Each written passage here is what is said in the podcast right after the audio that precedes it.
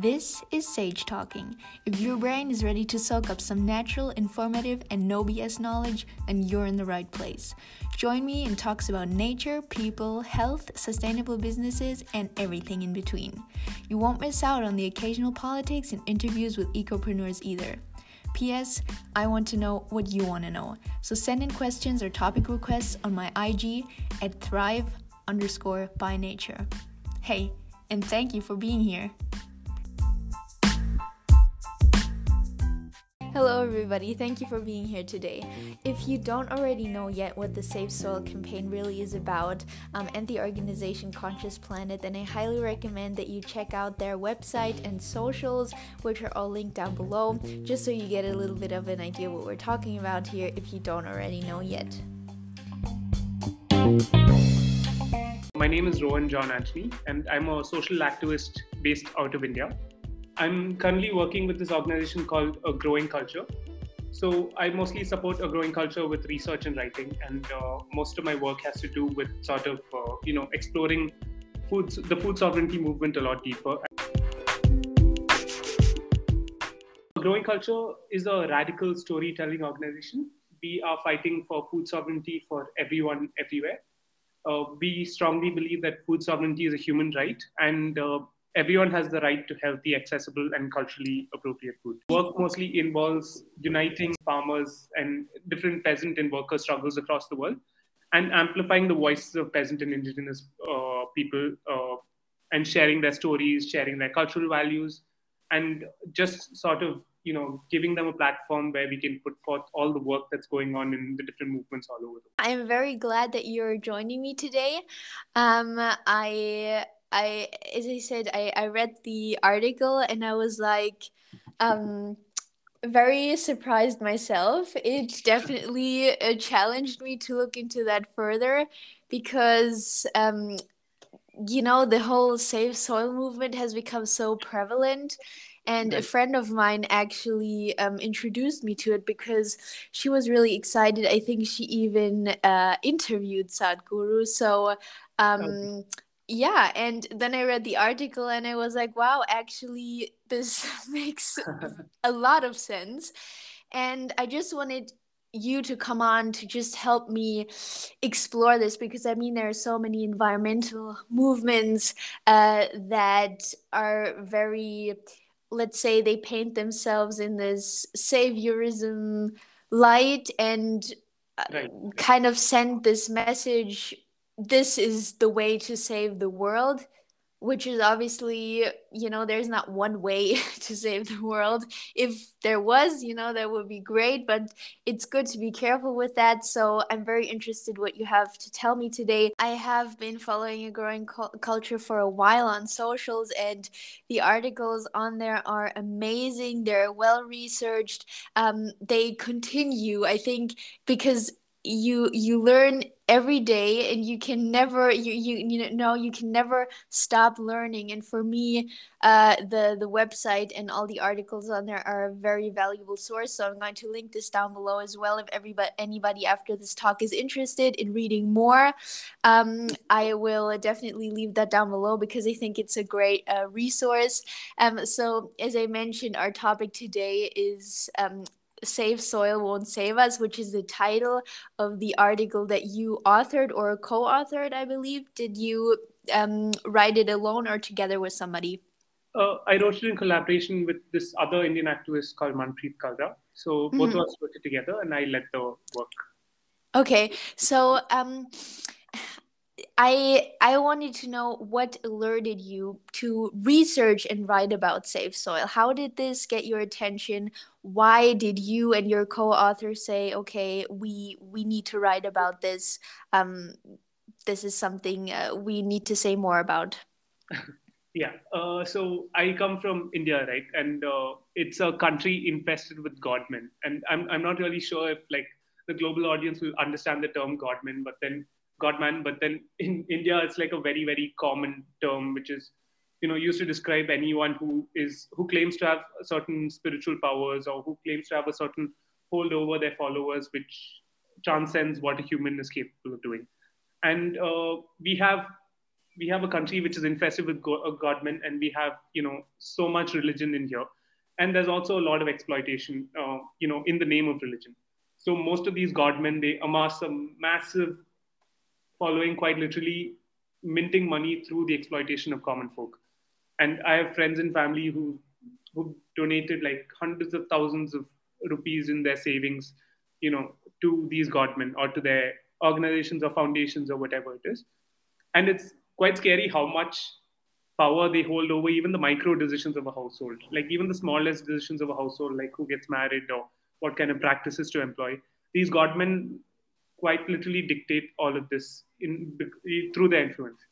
And uh, because of that, I think godmen in general are problematic people because uh, they take advantage of the naivety and spirituality of people, especially when it comes to the Indian audience. They do, and uh, then there's this whole concept of you know this being brought into the global realm where you know many people are very spiritual and they want to explore Indian spirituality, but at the same time they don't know where to start. So then these bigger figures like Sadhguru uh, are at the you know at the spotlight of it all. And because of that, Sadhguru has been gaining like immense popularity. He's not just a local or regional level godman. He's become a, like an international level godman. And uh, because he's been gaining so much popularity, and because most people overlook his controversial history and kind of just take his word for gospel, I wanted to mostly focus on the how problematic the narrative that he's spreading is, or the narrative that Save Soil is spreading is, and uh, because many people might follow him with misconceptions of what environmentalism truly is. And you know uh, the movement sort of sets the wrong tone for what sort of change is actually required to combat climate crisis. Hugely concerning. Yeah and um, i have to say as you said he has kind of um, become this international you know person of interest in this uh, kind of the the topic of soil health which generally of course is so so important because without soil uh, we cannot exist on this planet. Um, but as you said i mean he he's he's influenced uh, policymakers. He's on big conferences. Uh, right. he has traveled over the entire world recently. I believe he's also done a tour through europe. And there there are stickers everywhere that say save soil. Um, uh, and uh, so it's it's really incredible how he has you know, with probably a lot of help managed uh, to do that and you in your article wrote as well that this you know the save soil uh, campaign has all the elements of a manipulative pr campaign. Could you please define that and um, tell us what you find manipulative about the campaign specifically? Right right. Yeah uh, so the reason I call it manipulative is because, of course, I mean, at the outset itself, it's easy to identify it as a PR campaign because, like, we see banners everywhere, or in so many different countries, we see people changing their profile pictures and their social media handles, and we see so much buy into the movement. So it's quite literally a PR campaign because the whole intention is to raise awareness. But you know, the reason I call it manipulative is because at the surface it looks very uh, captivating. You know, uh, Sadhguru is this very eloquent speaker who appears extremely connected to the earth. But in reality, he's just like any other godman, and we've seen like hundreds of these come and go. And he's running another popularity scheme that is ultimately going to make him and his him and his foundation a lot more money. And uh, you know the kind of campaigns which Isha Foundation, which is Sadhguru's foundation, has run in the past, have all been quite controversial and have all been quite literally money-making schemes. So, uh, so this is just a you know a sort of spiritual successor of many of his other campaigns that he's run in the past. And if you look at just what he's doing right now he's riding 30,000 kilometers on a motorcycle to take his message to half the world's electorate. And in doing this like he's trying to raise awareness about soil extinction without really talking about any of the root causes of soil degradation. So what is he actually talking about? It's just you know he's talking in the air most most of the time. And it's not even like he's talking about who has caused soil degradation. So someone say like Monsanto, who is the largest, uh, you know, the largest pesticide and fertilizer manufacturer in the world.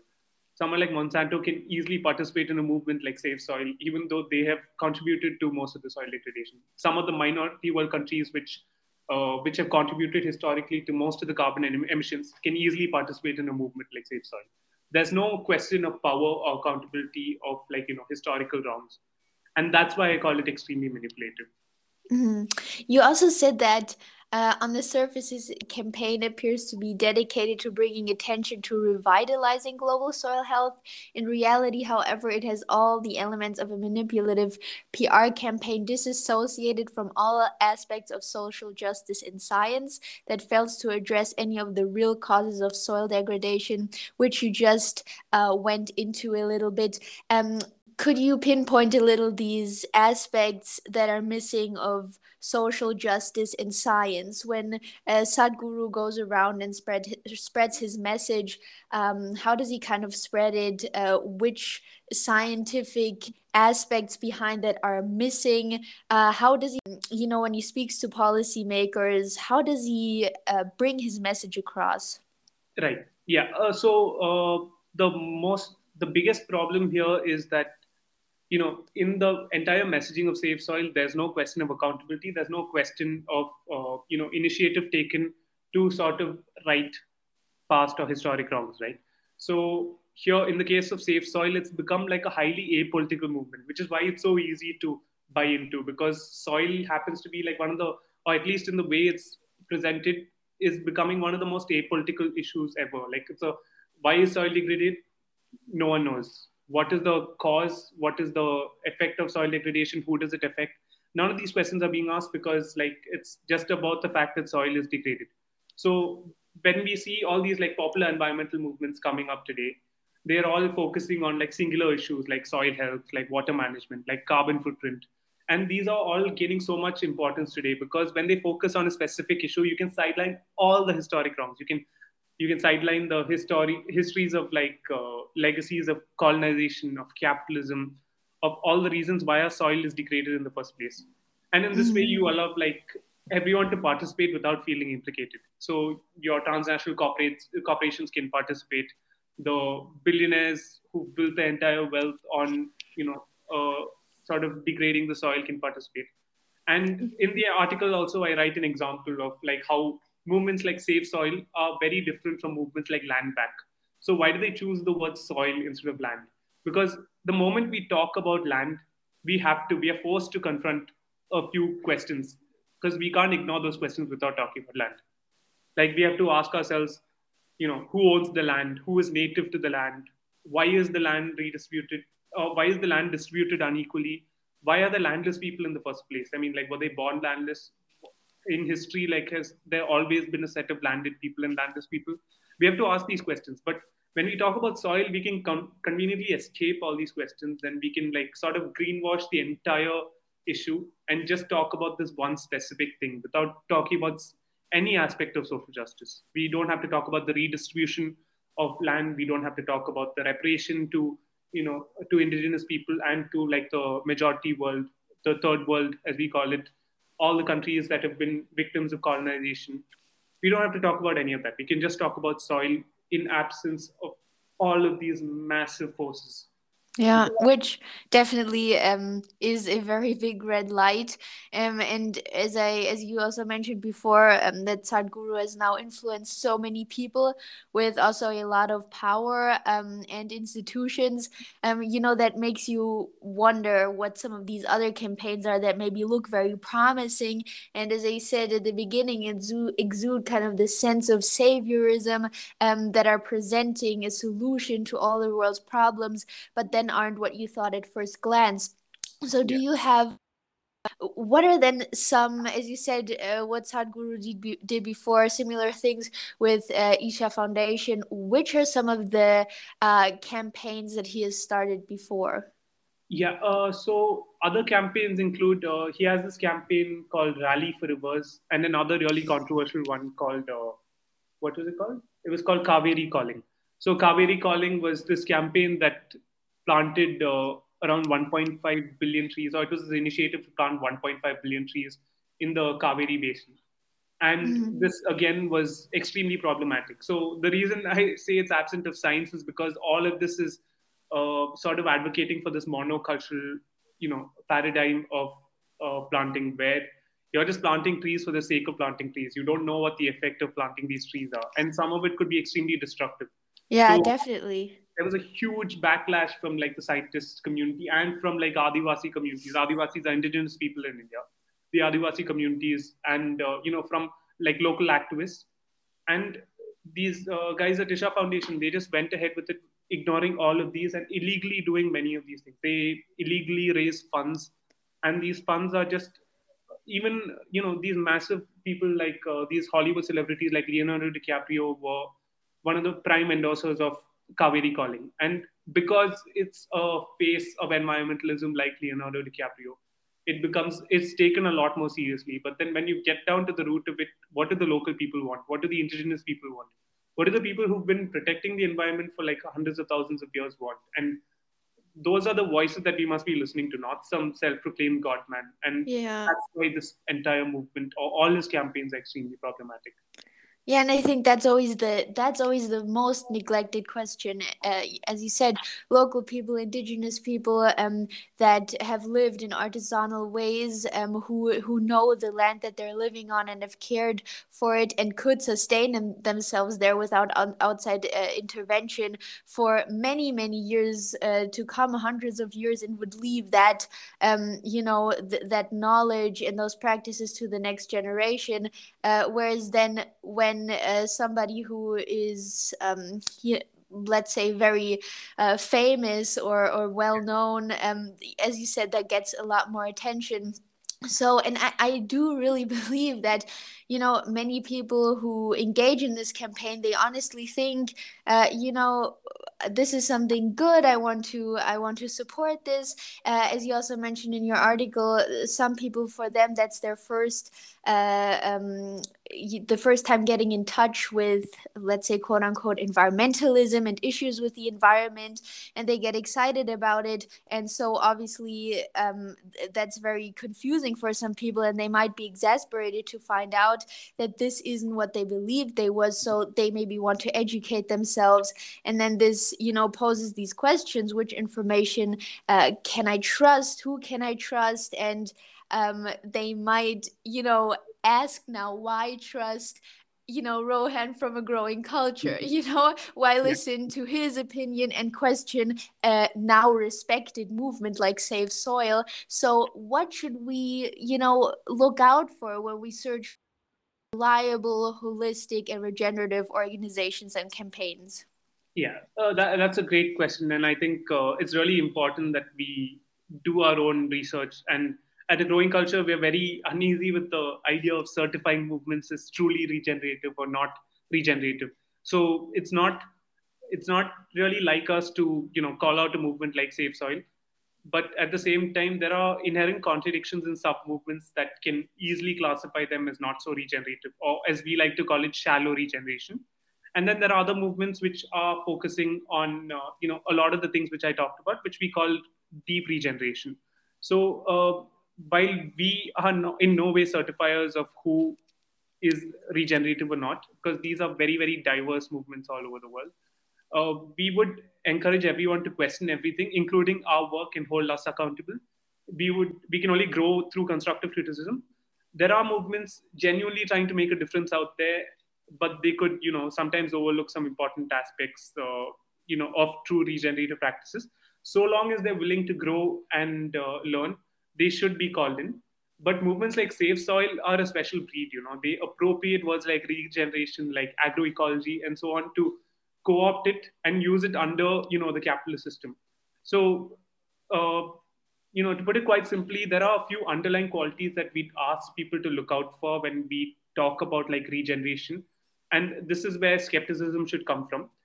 Because uh, when we talk about like shallow regeneration or movements like save soil we'll notice a few things in similar to most of these movements. And if you see these signs then probably in if you see these signs in other movements then they're probably like shallow regenerative movements. So they're all very very apolitical and they do not address the legacies of exploitation and colonization that have deteriorated the environment. They are mostly centered around the participation of like celebrities and influencers and elite groups, not the communities who've been preserving the environment for like hundreds of thousands of years.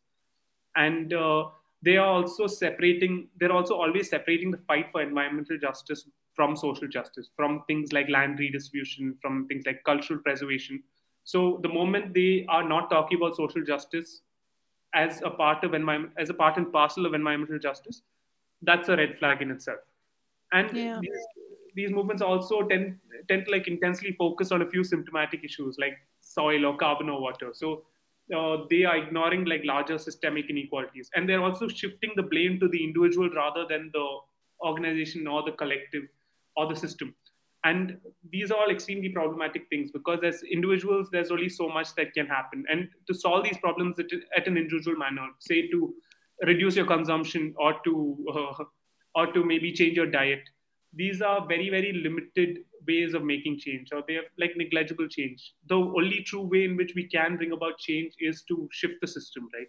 So if we are focusing on individual level change or if these movements are focusing on pointing fingers at the individual and saying it's your consumption that's the problem. It's your uh, it's your demand that's the problem then yeah. it's kind of like it's a sort of I, I don't want to use the word gaslighting but then it's it's also trying to you know completely shift the blame and morally invert the narrative to you know point the finger at the at the symptom rather than the problem. And yeah. i think that's what these guys really cleverly do.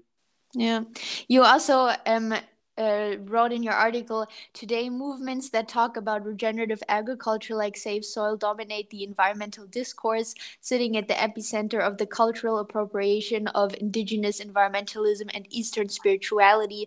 And i think um, uh, you know appropriation um you know cultural appropriation today is also a term that gets uh, used a lot in certain contexts. So and i think many people including myself sometimes don't really actually at its core understand fundamentally what this means. So could you maybe explain that in your words and um, kind of the cultural appropriation that is going on within save soil?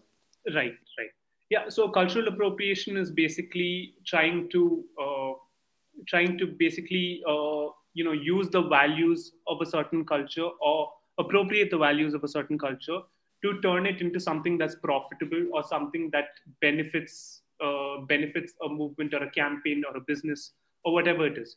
So we see cultural appropriation happen all the time when uh, say when say white people appropriate uh, appropriate a certain culture from the global south or from the majority world. And these these forms of cultural appropriation are all around us. If we just look at the kind of practices we have the kind of clothes that are being worn say that uh, say that like if if uh, indian kurtas for example were being worn by a white person and if they started a company which is completely appropriating indian cultures indian uh, indian traditions and trying to make a profit out of uh, out of you know things which are like quite indigenous in practice like uh, certain types of clothes a certain type of food then that would be considered cultural appropriation.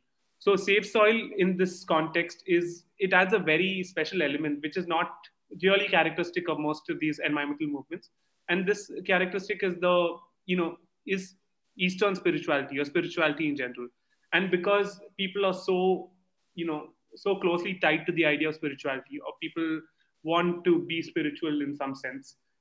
The entire campaign focuses on you know the appropriation of eastern spirituality. They uh, you know they sort of dilute the entire idea of the soil the save soil movement or the you know the degradation behind soil by sort of saying that they are apolitical because we are all equally connected to the environment and we have all done it equally equal harm and we are all equally responsible for doing right by it and for fixing all the problems that we've created. And that's what spirituality allows us to do right? So that's a cultural appropriation of spirituality because that's not the spirituality that we should ideally be practicing or that's not the spirituality that many indigenous cultures practice. This is the spirituality that an oppressor caste god man from india is sort of putting forth to the rest of the world. And sadhguru has so many followers who are people like you know DiCaprio or you know Will Smith or Trevor Noah who are all you know huge who want him to be their spiritual advisor. And there are all these world leaders who consider Sadhguru a spiritual advisor. So this is the appropriation of spirituality, and it kind of dilutes what spirituality actually means, you know, uh, yeah. and how it's come up. So the the people who historically polluted the soil and benefited from it are disproportionately vulnerable to soil degradation, as opposed to peasant and indigenous people who rely on and protect soil. And this spiritual con- connection sort of allows this historical context to be sidelined and everyone can participate in the movement and you know people who built their entire fortunes and exploiting the exploiting the environment can freely participate in the movement without really taking any responsibility for what they've done. And that's where cultural appropriation really takes place because they are profiting from you know changing their brand image and from showing the world that they care more and they're doing something about it. Yeah and i thank you very much for for explaining that especially kind of listening to these people who have a lot of popularity and um, who have a lot of money or influence uh, listening to to them then over as you said pe- uh, peasants and indigenous communities you know, who have been warning of soil degradation since, you know, a long, long time, which you also said in the article. Um, so this is kind of Sadhguru here is focusing on this one single thing and kind of saying, okay, you know, I'm giving all of you, which also I think for policymakers and uh, people who want to uh, paint themselves in this light of being environmentalists uh, is an easy way out to say, okay, we focus on this one thing and one thing only, uh, not on any of the history, as you said, of colonization, of capitalism, and not really addressing systemic issues, but just kind of fixing soil in a monoculture way that may not even really work. You know, you can't just find a way that works also for the entire world. You know, soil in India right. is different than soil in Italy. You can't just go around yeah. and use the same method anywhere. So, what kind of here is, you know, Sadhguru's history with soil and qualification to talk about it and educate on it? Yeah, uh, Sadhguru likes to think of himself as a farmer, but then in reality, he's not really uh, anything. He's just always tried to promote himself as a god man who's tied to the earth in some way and he's on path to becoming one of the most successful godmen in India for like you know over the last several decades.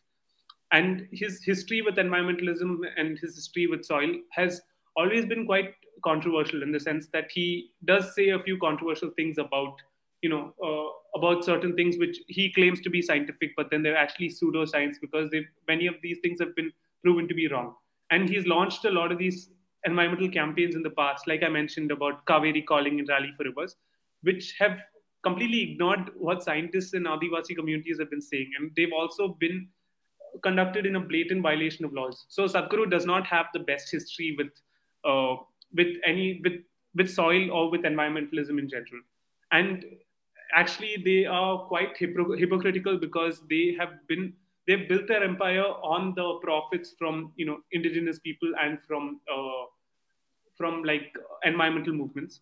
And Isha Foundation is probably one of the most profitable non-profits in the country. They make crores of rupees on these campaigns, on the donations, so-called donations coming from people who use their services. Most of these are illegally collected. Adding to this, the the Isha Foundation campus, which is uh, based in uh, Coimbatore in India, it is it was completely constructed in a violation of rights and laws. It's constructed at the heart of an elephant corridor and it's encroaching indigenous Adivasi land. And it's been a huge problem because it's it's massively heightened the man-animal conflict in that area. And because of this, a lot of the people, indigenous people there have suffered a lot.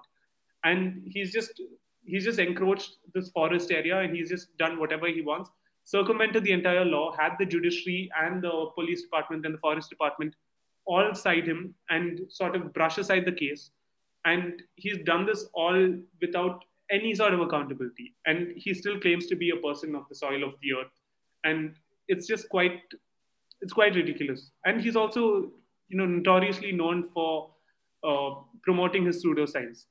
If just because he says everything in an eloquent way, he's found to be credible. But if you have a fact checker investigating Sadhguru, you'll find the things he says like far less reliable than any random Wikipedia page. This goes seamlessly into the next thing I, I actually wanted to include here because then I, I went uh, through the Save Soil socials and as you said, the pseudoscience and uh, Sadhguru kind of explains everything, as you said, in a very eloquent way where you would listen to him and say, wow, like, yeah, that's very interesting. Yeah. It, it all sounds pretty good. But I found this one video which really, um, you know, made me think, wow, this is really not holistic. This is really not backed by science. It leaves out so many important facts. And as you said, there's there is a lot of misinformation in there. Actually, there was this video uh, where Sadhguru explains why cow dung is more valuable than milk. um, and I'm quoting him here. He said, This soil you cannot enrich with anything in the universe. You cannot bring material from Mars or space and enrich this. Only plant life and animal life can enrich this soil. If these two things go away, there is nothing left. Right now, they're talking about some 830 million cows or something in the country, which I'm presuming he meant India. Um, yeah. And I actually looked it up, and I think it said something there were about 330 million cows. Um, so I'm not sure which is correct here. He said, These cows you may feed and keep it because they're giving milk. That's not the important point. Milk is good for you. I appreciate this is a milk district. Sir, the cow dung is more valuable than the milk because it has to go into the soil to keep the soil alive. Once this is gone, sir, you cannot revive the soil. You cannot revive this country. He was talking uh, to to um probably he was talking to a person uh, I believe in India who was um, working in a milk district who obviously had dairy cows and I think these statements are so yeah. very problematic because first of all it is proven that cow's milk is not good for you generally since most people are actually lactose intolerant because it's not natural for people to drink milk from another species, even less drinking milk throughout adulthood. Because, um, as you probably know, most people, um, as do mammals, stop producing the enzyme uh, lactase, which break, breaks down the sugar in the milk after weaning off it, because we're not supposed to drink milk our whole life.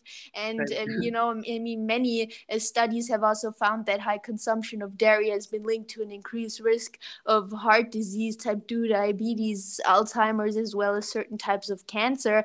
And there's also the the chairman of Banas Dairy featured in the video who clearly has an interest of keeping cows around for business. And he said there that I'm quoting him here cow dung can be the basis upon which the entire planet can regenerate life. Sadhguru's vision is perfect. It's a vision for earth. It's a vision for soil. So this plan here from a person who is obviously has his own personal vested interest in the dairy industry as the chairman of Banas Dairy. Uh, you know, if the plan is here keeping hundreds and millions of cows around and to turn the dairy industry, which the the agricultural industry, including the the animal industry, is one of the most destructive, polluting industries on this planet. So he's kind of just saying Sadhguru's vision is perfect. We're keeping this industry and turning it into a cow dung industry instead of harvesting or, uh, you know, uh, ripping their their kids away from them to take their milk. So now we're taking their cow dung instead, and we're championing this as a solution to the Earth's soil degradation. And this is the only way to preserve preserve and restore soil everywhere. And I find this incredibly problematic. So, this video, uh, if I find it, I will link it down below as well, because anybody who also knows a little bit about, uh, you know, health and uh, a, a diet in general, you know, saying he can Sadhguru can appreciate that milk is good for you. That for one is not correct. So that was really something where your article sparked me to look into this much more and uh, do some more research. And um, I, I, really have to say, your article. Uh, made me question so many more other uh, foundations and movements that look, you know, so yeah, that looks just so trustworthy. But if you do a little bit of research, you can find many, many red lights. But, um, you know, thank you for doing that in your research because this can really, you know, just give another push and kind of alert you. It can, kind of keeps, I find, your mind awake to say, okay, don't you know trust everything continually always do your research and never never kind of get tired and get you know get lazy and just believe what you read. Yes yes. Absolutely. Absolutely. And i think there's always the illusion like it's very easy for a godman to establish credibility just because of his status. And that's what is so dangerous here. The fact that just because sadhguru is saying something if you heard this from some any, any other person you'd probably question it. But then because it's sadhguru and because he's been given such a big status by people by you know international authorities he becomes this he's elevated to the status of a god and because of which he can like circumvent law. He he's just heard by everyone and never questioned. And i think it's really really problematic to put people on a pedestal like that. Because yeah. the moment you do then you're feeding into the illusion and you're just you're just going to be one of the blind followers who are not questioning a certain a single thing about the movement. Yeah, and I and I also want to know because I have before that never heard of Godman before, and I this is I don't think this is something that really actually exists in that form in in Europe specifically. Um, so do you think that more people are aware in in India? Because obviously that's a thing there. Maybe it's something that's even originating from there. So do you think people are generally aware that behind many of these campaigns there could just be you know self-proclaimed godmen because I think this may also be then a little extra tricky if Sadhguru comes uh, you know to other you know western countries or to Europe where people generally don't know that god men even exist. Right right. Yeah it's it's really dangerous. And in india like uh, as much as it should be driving people away because we've seen so many of these examples it actually brings a lot of people together. And like for some reason it's always some some sort of cult following. And even like uh, no one questions these godmen and everyone sort of uh, everyone sort of elevates their image and everyone is praising them and worshiping them in some way or the other. And these people claim to sometimes claim to have paranormal powers the ability to heal to influence future events the ability to read minds. And when it reaches an international sphere and when you know someone of a godman status becomes say an advisor to uh, an influential figure it becomes extremely like controversial or it becomes really really dangerous because they are quite literally influencing future events, right? Just by their spiritual guidance. And yeah. in India, we've seen that so many of these godmen have, you know, swayed votes and sort of aligned votes to the current fascist government. And it's really, really scary how many of these Hollywood celebrities and many of these world figures are also buying into the same thing just because he's seemingly spiritual and because he claims to have certain powers.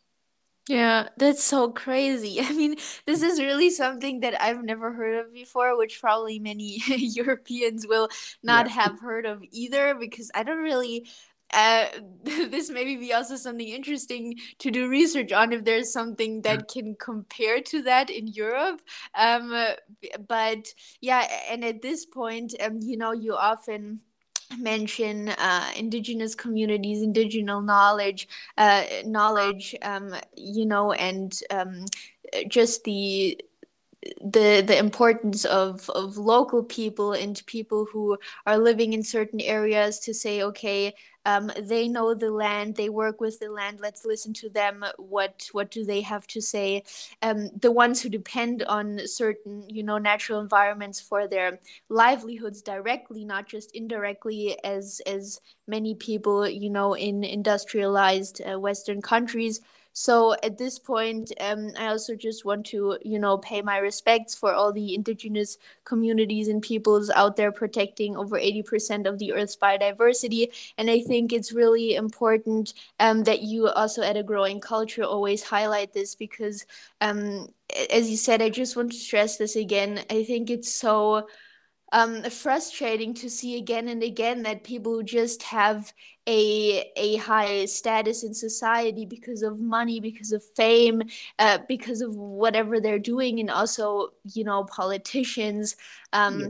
And so on are just getting this recognition and are just listened to so much more and and and people keep just circling around these same problems you know sitting around tables pretending to find some solutions that at the end it would be much simpler to just uh, try and resolve these things and uh, and work at them at local levels with traditional indigenous uh, knowledge and really listen to the people who are actually on the land with the land still protecting the land and who are you know the reason probably that uh, the world has not ecologically collapsed yet because they're fighting every day for all of us to kind of keep keep earth and to keep nature uh, alive and, and healthy. So i think it's really good that you stress this at um, a growing culture and um, it's yeah i think it's it's a shame that we kind of uh, have these this kind of skewed uh, vision um, of of what we're seeing in this world, and I think the focus uh, should be on on something very different. For sure, for sure, and I think it's very important also here to take note of the fact that you know these when we talk about environmentalism, it can't be a movement. Like it's it's impossible to talk about environmentalism as a top-down movement. And I think you hit you hit the head of the nail earlier when you said that you know the soil in Italy is different from the soil in like India or whatever. Because it's it's so important to understand that you know the environment and the ecosystem in so many different places are like so so massively different and so profoundly different. And they're so diverse in their own ways. So you can't really generalize generalize the entire earth or all these ecosystems and say okay fine it requires one solution. It has to be a bottom up bottom up it has to be a bottom up bottom up uh, local solution which is led by the people who've been preserving the soil and preserving the environment. And if it's not if it's not any of these things then it's not a holistic solution. It's not a solution at all because it's just a it's just propagating the entire thing everything that capitalism already does which is a monocultural a single blanket solution to all of our problems which is the problem is that they've been generalizing everything and they've been giving us blanket uh, solutions or blanket uh, you know uh, sort of projects which are which have failed in so many regions. Yeah. And we have to localize these problems. We have to take them from bottom up. We have to we have to completely change the control to peasant and indigenous people. Otherwise, there's no point in you know talking about environmental issues. We can't address most of the problems that are happening. Thank you so much for coming on. Thank you so much. Thank you so much for having me in the space, Stella.